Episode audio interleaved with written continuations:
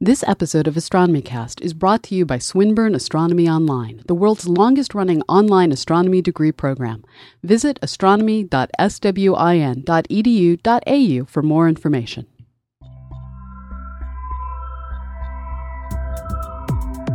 Astronomy Cast, episode 198 from Monday, September 13th, 2010.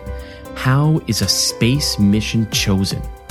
Welcome to Astronomy Cast, our weekly facts based journey through the cosmos, where we help you understand not only what we know, but how we know what we know. My name is Fraser Cain. I'm the publisher of Universe Today, and with me is Dr. Pamela Gay, a professor at Southern Illinois University, Edwardsville. Hi, Pamela. How are you doing? I'm doing well. How are you doing, Fraser? Great. It was uh, it was great to hang out with you at uh, DragonCon 2010 and do the live episode of the show. So I hope all of everyone's had a chance to listen to that. What a party! It, it was definitely an, an, amazing, I guess, four days all put together. And uh, hopefully next year we'll get to see everyone who didn't have a chance to go out and see us this year. Already looking forward to DragonCon 2011 and go get your hotel rooms. They're already starting to sell. Yeah. Yeah, absolutely. It's unbelievable how fast these hotel rooms book out. Like you, they've already started. They, in fact, they were starting to take reservations uh, like the last day of the con yeah. for the next year. So yeah, you can start anytime, and I think you can cancel. So it's you know there's nothing, no problem to reserving now. So this week. Space missions are expensive to build and launch, so there's a lot of planning that goes into choosing exactly what's going to be shot into space. Space scientists and engineers recently went through the process of deciding on their science goals. So we thought we'd spend an episode explaining how this works and how the next generation of spacecraft and telescopes will be selected. So Pamela, this is kind of close to your heart. You were a member of the Decadal Survey. So what is that? It's a project that every basically 10 years, the entire astronomy community and separately the entire planetary science community sits down and figures out well, what are our big science questions? What are our big technological needs? How can we take our entire field and come up with a few goals that, as a field, will allow us to fundamentally change how we understand the universe if we can just accomplish these goals? And in astronomy, we sat down and we didn't just look at the science and the telescopes and galaxies and that sort of stuff, but we also asked the question of how can we better communicate astronomy to the public? And this is where I got the chance to sit on one of the committees. One of the committees was dedicated to looking at astronomy education and public outreach, the type of stuff that we do here with Astronomy Cast and with the Zooniverse with Galaxy Zoo and Moon Zoo and with so many different online projects. Uh, even Twitter was included in ways that we are currently reaching out to the public.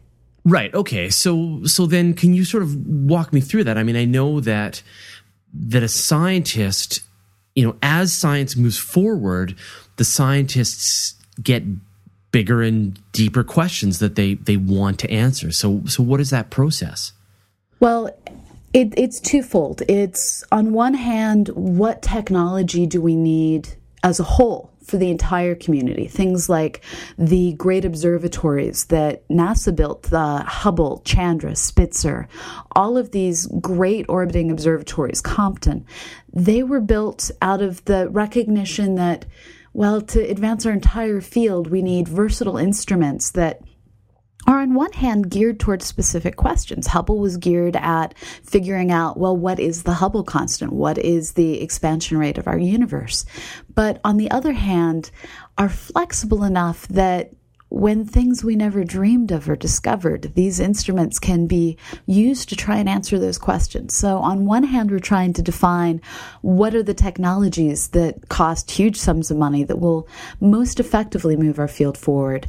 And guiding it on the other side is the question of, well, what are the things that we most don't understand that by figuring out these few things, dark energy, dark matter, gravitational waves, by understanding these questions, we can unravel major parts of the tangled web that is science and start to get a clearer understanding of our universe. I mean, many situations, right? It's just there's one kind of observation that could help answer a question and there's just no way to get at the information there's no way to get the answer you you know tests of einstein's relativity where you know, until you could actually put a spacecraft into orbit and orbit it around at a certain speed, you really couldn't complete one of those final things. I guess that was like with the gravity probe B or gamma ray bursts, where a gamma ray burst would go off and it might last for a couple of seconds, but there was no equipment that was able to slew around quickly enough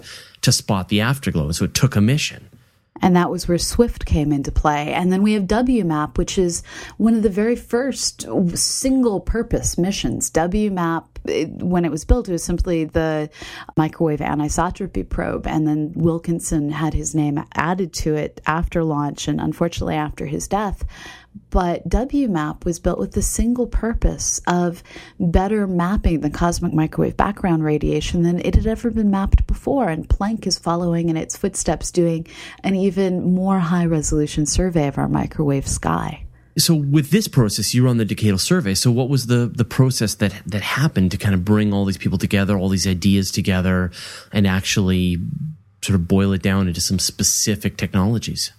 Well, it's basically a three phase process. The the first thing they do is uh, appoint basically the leaders of the process. And so this is where you have your steering committee and they in turn figure out what are all the subcommittees we need. Appoint chairs of the subcommittees, chairs of the subcommittees, appoint members of the committees and then all the reporting begins. So on the committee I was sitting on, and from what I understand, it worked the same on all the rest of the committees, is each of us were given a very narrow goal, and we were told, survey this slice of astronomy. So I surveyed new media technologies and come back and tell us what is the current state of the field, what are the current needs of the field, in very brief reports.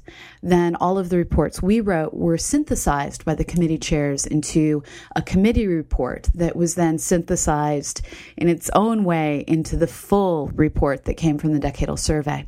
And we also took input from the entire field where we asked the astronomy community, both professional and citizen scientists and amateur astronomers, what do you see as the greatest needs of the, needs of the field? Write us white papers. So here we were getting white papers about the needs of postdoctoral researchers, the needs for how to change graduate school to better serve today's graduate students who have different things they need to learn than graduate students 20 years ago when teaching wasn't quite as strong an emphasis. So all this different input comes together. So, for an example, like you might talk to all of the black hole researchers and just say, what are the big questions in your field that you need a tool to help you dig a little deeper? Right. And they'll come back and come give you your, their answers. Yeah, and and this is where entire committees were put together and review papers were written and a whole lot of trees died in the process of putting this this this document together, but if it serves the way the last one served, it will be what defines what big missions are funded and what big telescopes are built here on the surface of the planet as well. Okay, so all the scientists provide their recommendations, their wish lists, their dreams, their hopes and dreams. And then, as you said, it sounds like there's a whole lot of committees and subcommittees and meetings and bureaucracy, but the purpose here is to like just boil all this down into some core ideas. Yes. So with with the last decadal survey, uh, especially on the planetary side, and we're still waiting for the planetary report for the the current decade, they came out with a list of missions, and many of those missions got built. And so we're hoping the exact same thing will happen with the current survey. So with this year's results, it came back with on the space side of astrophysics, so no planets were involved, but strictly astrophysics, uh, the recommendation was for a wide field infrared survey telescope. The, the way they describe this is an observatory designed to settle essential questions in both extra, extra solar planets and dark energy research, which will advance topics ranging from galaxy evolution to the study of objects within our own galaxy. So, this is again a flexible instrument capable of answering a wide variety of questions, and it's something we don't currently have. Uh, Spitzer is onto the warm side of its program. And it's not a wide field survey telescope. So we're looking for something that's a bit different, a lot more sensitive, and will fill a niche that's not currently being filled.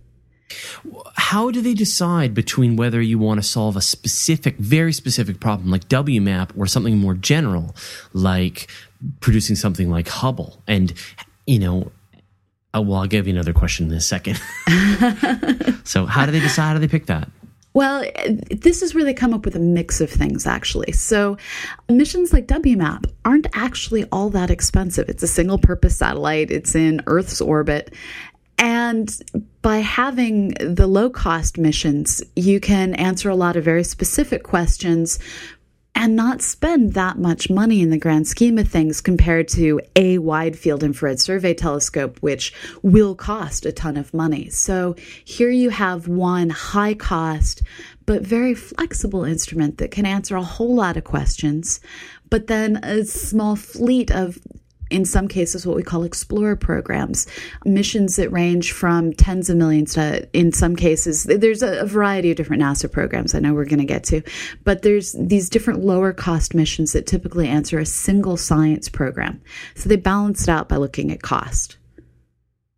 Looking at cost and then try yeah. to compare that to the the boon to science. Right. So, very expensive, flexible instrument versus lower cost single question instrument. And you come up with uh, a menu, something where you can go a la carte and solve a lot of problems all at once.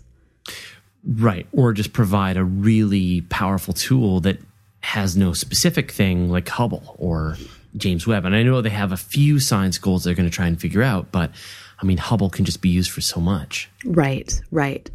And and what's neat is the way we often have to justify things is well hubble is going to determine the origins of planetary nebula which it's really quite shocking to think that we didn't fully understand the structure of planetary nebula. We still don't understand the origins of the structure of planetary nebula, but we didn't understand the diversity of structure of planetary nebula until Hubble was launched. So planetary nebula was one of its original causes, and then measuring the Hubble constant, of course, was one of its original causes. And we use it to look at everything. And that's pretty amazing.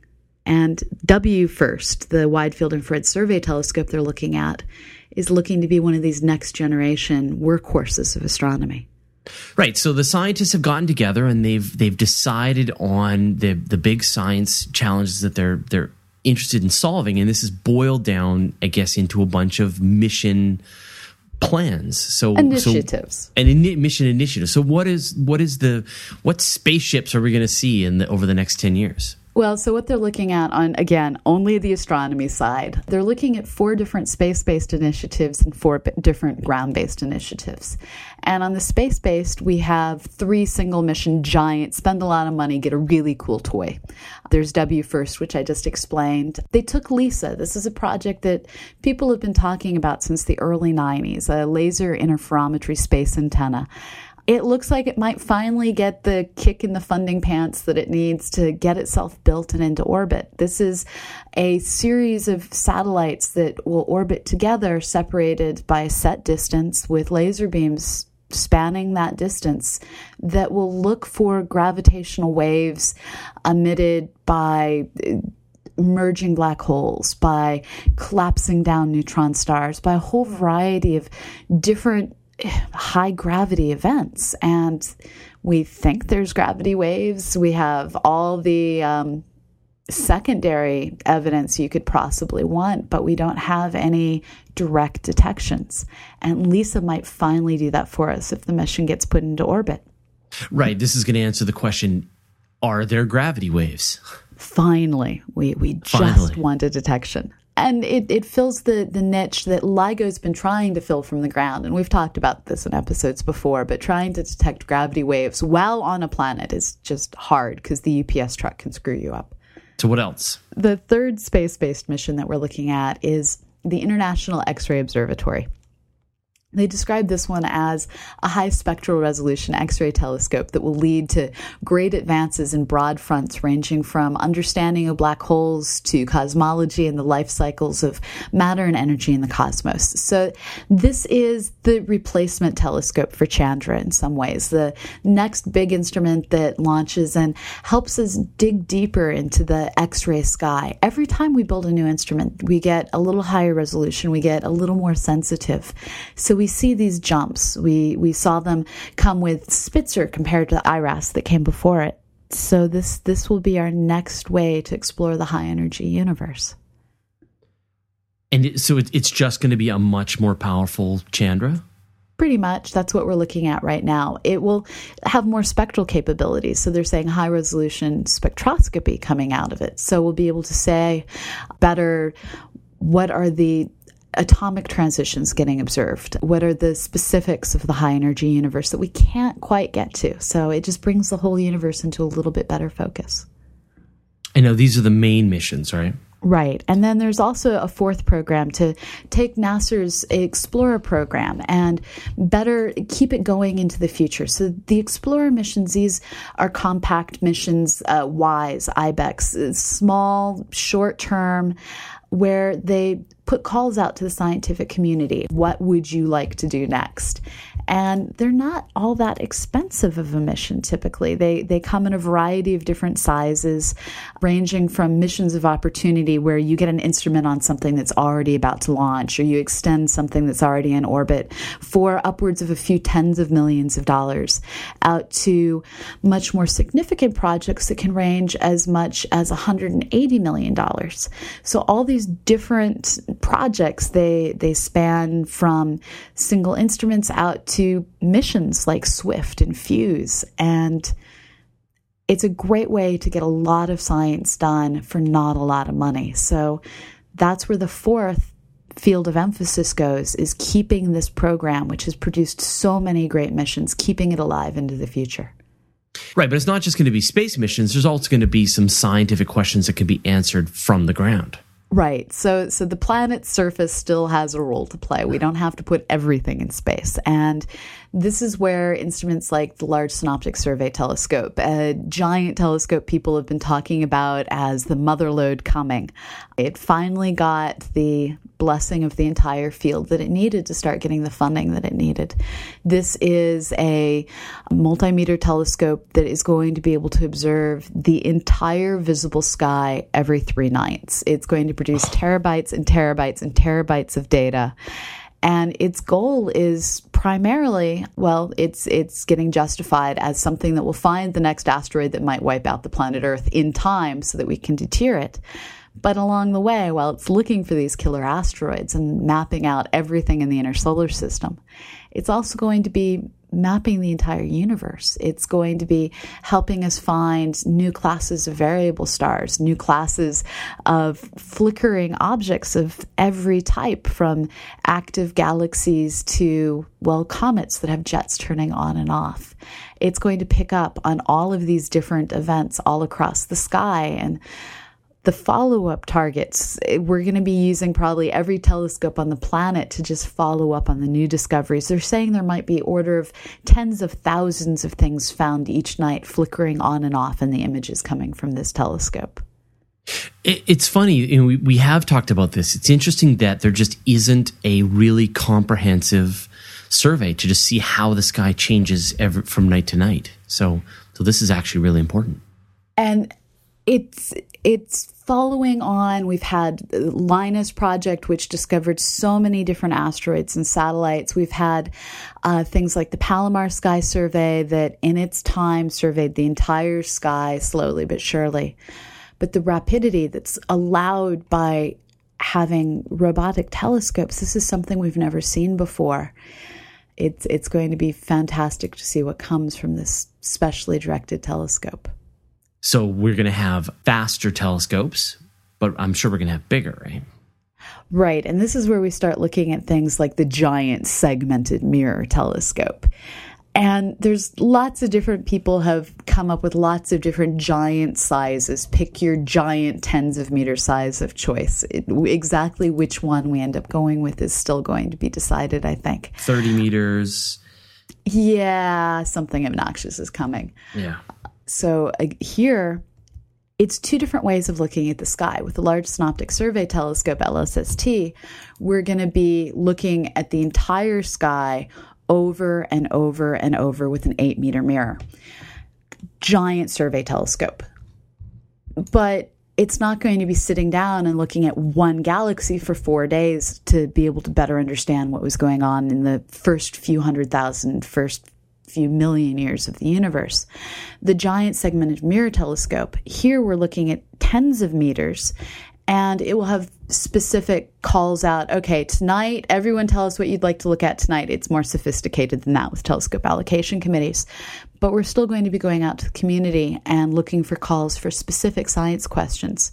So on one night they might be looking at the light echo of a quasar. On the other night they might be looking at the very first galaxies forming at the beginning of the universe and answering specific questions, resolving planets perhaps around other stars and observing their light from the surface of the planet. It depends on what type of optics they have. So, two different ways of doing science outlined with these two different giant telescope missions. Now, now the decisions have been made, the the proposals have been made, but it's a long way to go from idea for a space mission to the actual thing launched. So, so let's talk a bit about the development process. So we have two different sides here, ground based and space based, and this is where governmentally we divide things and sorry we're being US centric apologies apologies apologies strategies vary in other nations. Here in the US, what we have is the National Science Foundation on one side is funding things that are ground based, and NASA on the other side is funding things that are space based.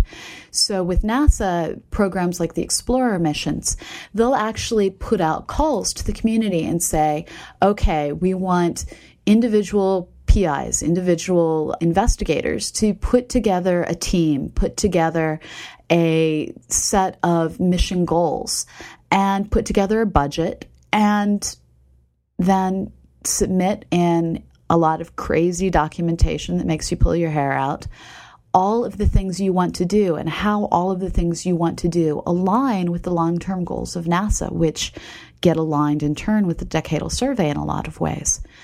And then committees are put together, and everyone in the astronomy community at one point or another sits on a committee of a varying level. And you decide the fate of the community when you sit on these panels. You read through the documents, you try and figure out can these people actually do what they say they're going to do? Are their science questions as important as they say they are? And then you pick what missions are going to get funded. It's often with satellite missions a two tier system where first there's the general call for proposals. It gets narrowed down to a smaller set. The narrowed down set then has to go through a new round of documentation of what they're planning to do. And then the final decisions get made. Now, with the giant missions where we say, Dear community, we're going to build the Hubble Space Telescope. In that case, NASA says we have a defined program and they put things out for bid. So it's a different way of doing things. And it's put out to aerospace companies for bids or? It, it varies because you have instruments getting built. So, instruments come not just from corporations, but also from universities. So, for instance, Cornell has built a whole variety of different instruments for different things all over well, all over the surface of the planet and on their way to other planets.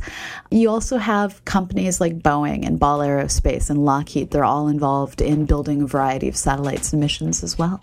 Right. And then the proposal is chosen and the spacecraft is built. About how long does it take for a spacecraft to be built? They aim with the smaller missions to actually do full turnaround in no more than 36 months. So that's pretty impressive to think about. Now, the bigger missions, the Chandras, the Hubbles, those can, from conception of idea to launch, take decades. But the smaller missions, you're looking at the course of one graduate student's lifetime, you can actually get from conceiving the idea to getting data on hand. And that's pretty awesome to think about. And then they put the mission into their launch schedule. And uh, then you schedule a rocket and hope and pray the rocket works. And it doesn't explode and they have to go back to from scratch and build it all over again, which has happened a few it times. Does part of my dissertation was eaten by an X-ray satellite but these things happen and mm-hmm. you learn to move on. And my lesson to all graduate students out there, having learned this the hard way, is do not write a dissertation proposal that relies on satellites that aren't launched and telescopes that aren't commissioned.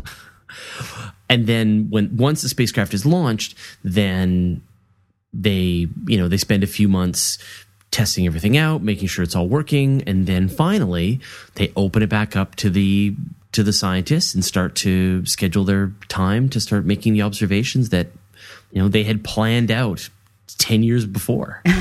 right. Or or if they're lucky and it's a smaller mission, 2 years before. Yeah, or if they're unlucky and it's a, a you know, Hubble 20 years before. Right. And one of the things as a side note, one of the reasons it takes so long to go from launch to first light is they actually, for some of the missions, have to wait for them to outgas. So you get to orbit and you have to wait for everything to stabilize after exposing your spacecraft to vacuum. But once the mission is launched and once you start taking data, then the scientists get first crack at everything. Uh, typically, they get anywhere from a few months to six months to sometimes you can beg, borrow, and steal extra time beyond that to get first chance to publish the results of the mission. No one's hiding data, and this is something that you may have heard uh, debate about with Herschel. Is Herschel's actually holding on to some of its best data for the team scientists? But this is simply a matter of these people have gone sleepless nights getting their missions put together, pulling all nighters now and then, just trying to get that last bit of something done. And part of the payback of the blood, sweat, and tears, and there's always tears. There's not always blood, but there's always tears involved in building a mission. Part of the payback is you get first crack at the data, and everyone else is told hands off, you can't see until that waiting period is over. Right. Cool. So, when might the first spacecraft get launched from the decisions that the committee made just just this year? Well, it, it's hard to say specifically because when you have things like augmentation to the Explorer program, these are recommendations made by the Decadal Survey, and now we have to wait and see if Congress agrees. We have to wait and see when does the funding make itself out of the National Science Foundation one of the things that people don't realize is how long it just takes to push things through the US government. When I get grants, I'll I went through this last year. I got a, a, phone call from my NASA program officer, and he made my day one day in October. And the check finally came through mid January, processed to my university.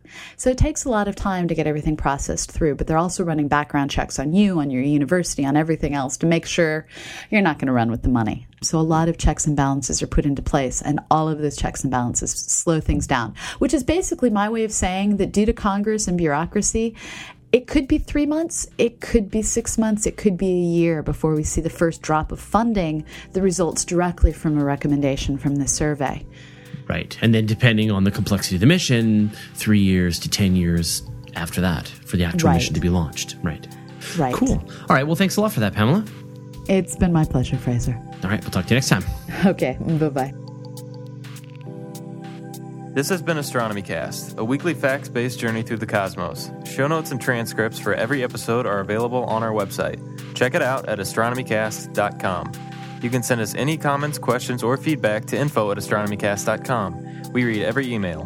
The show is a nonprofit educational resource provided by Fraser Cain and Dr. Pamela Gay. We're supported through the kind donations of listeners like you.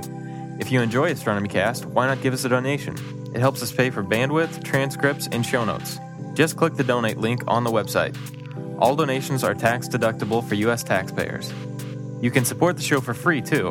Write a review or recommend it to your friends. Every little bit helps. Click support the show on our website to see some suggestions. To subscribe to the show, point your podcatching software at astronomycast.com slash podcast.xml or subscribe directly from iTunes. Music is provided by Travis Searle. The show was edited by Preston Gibson.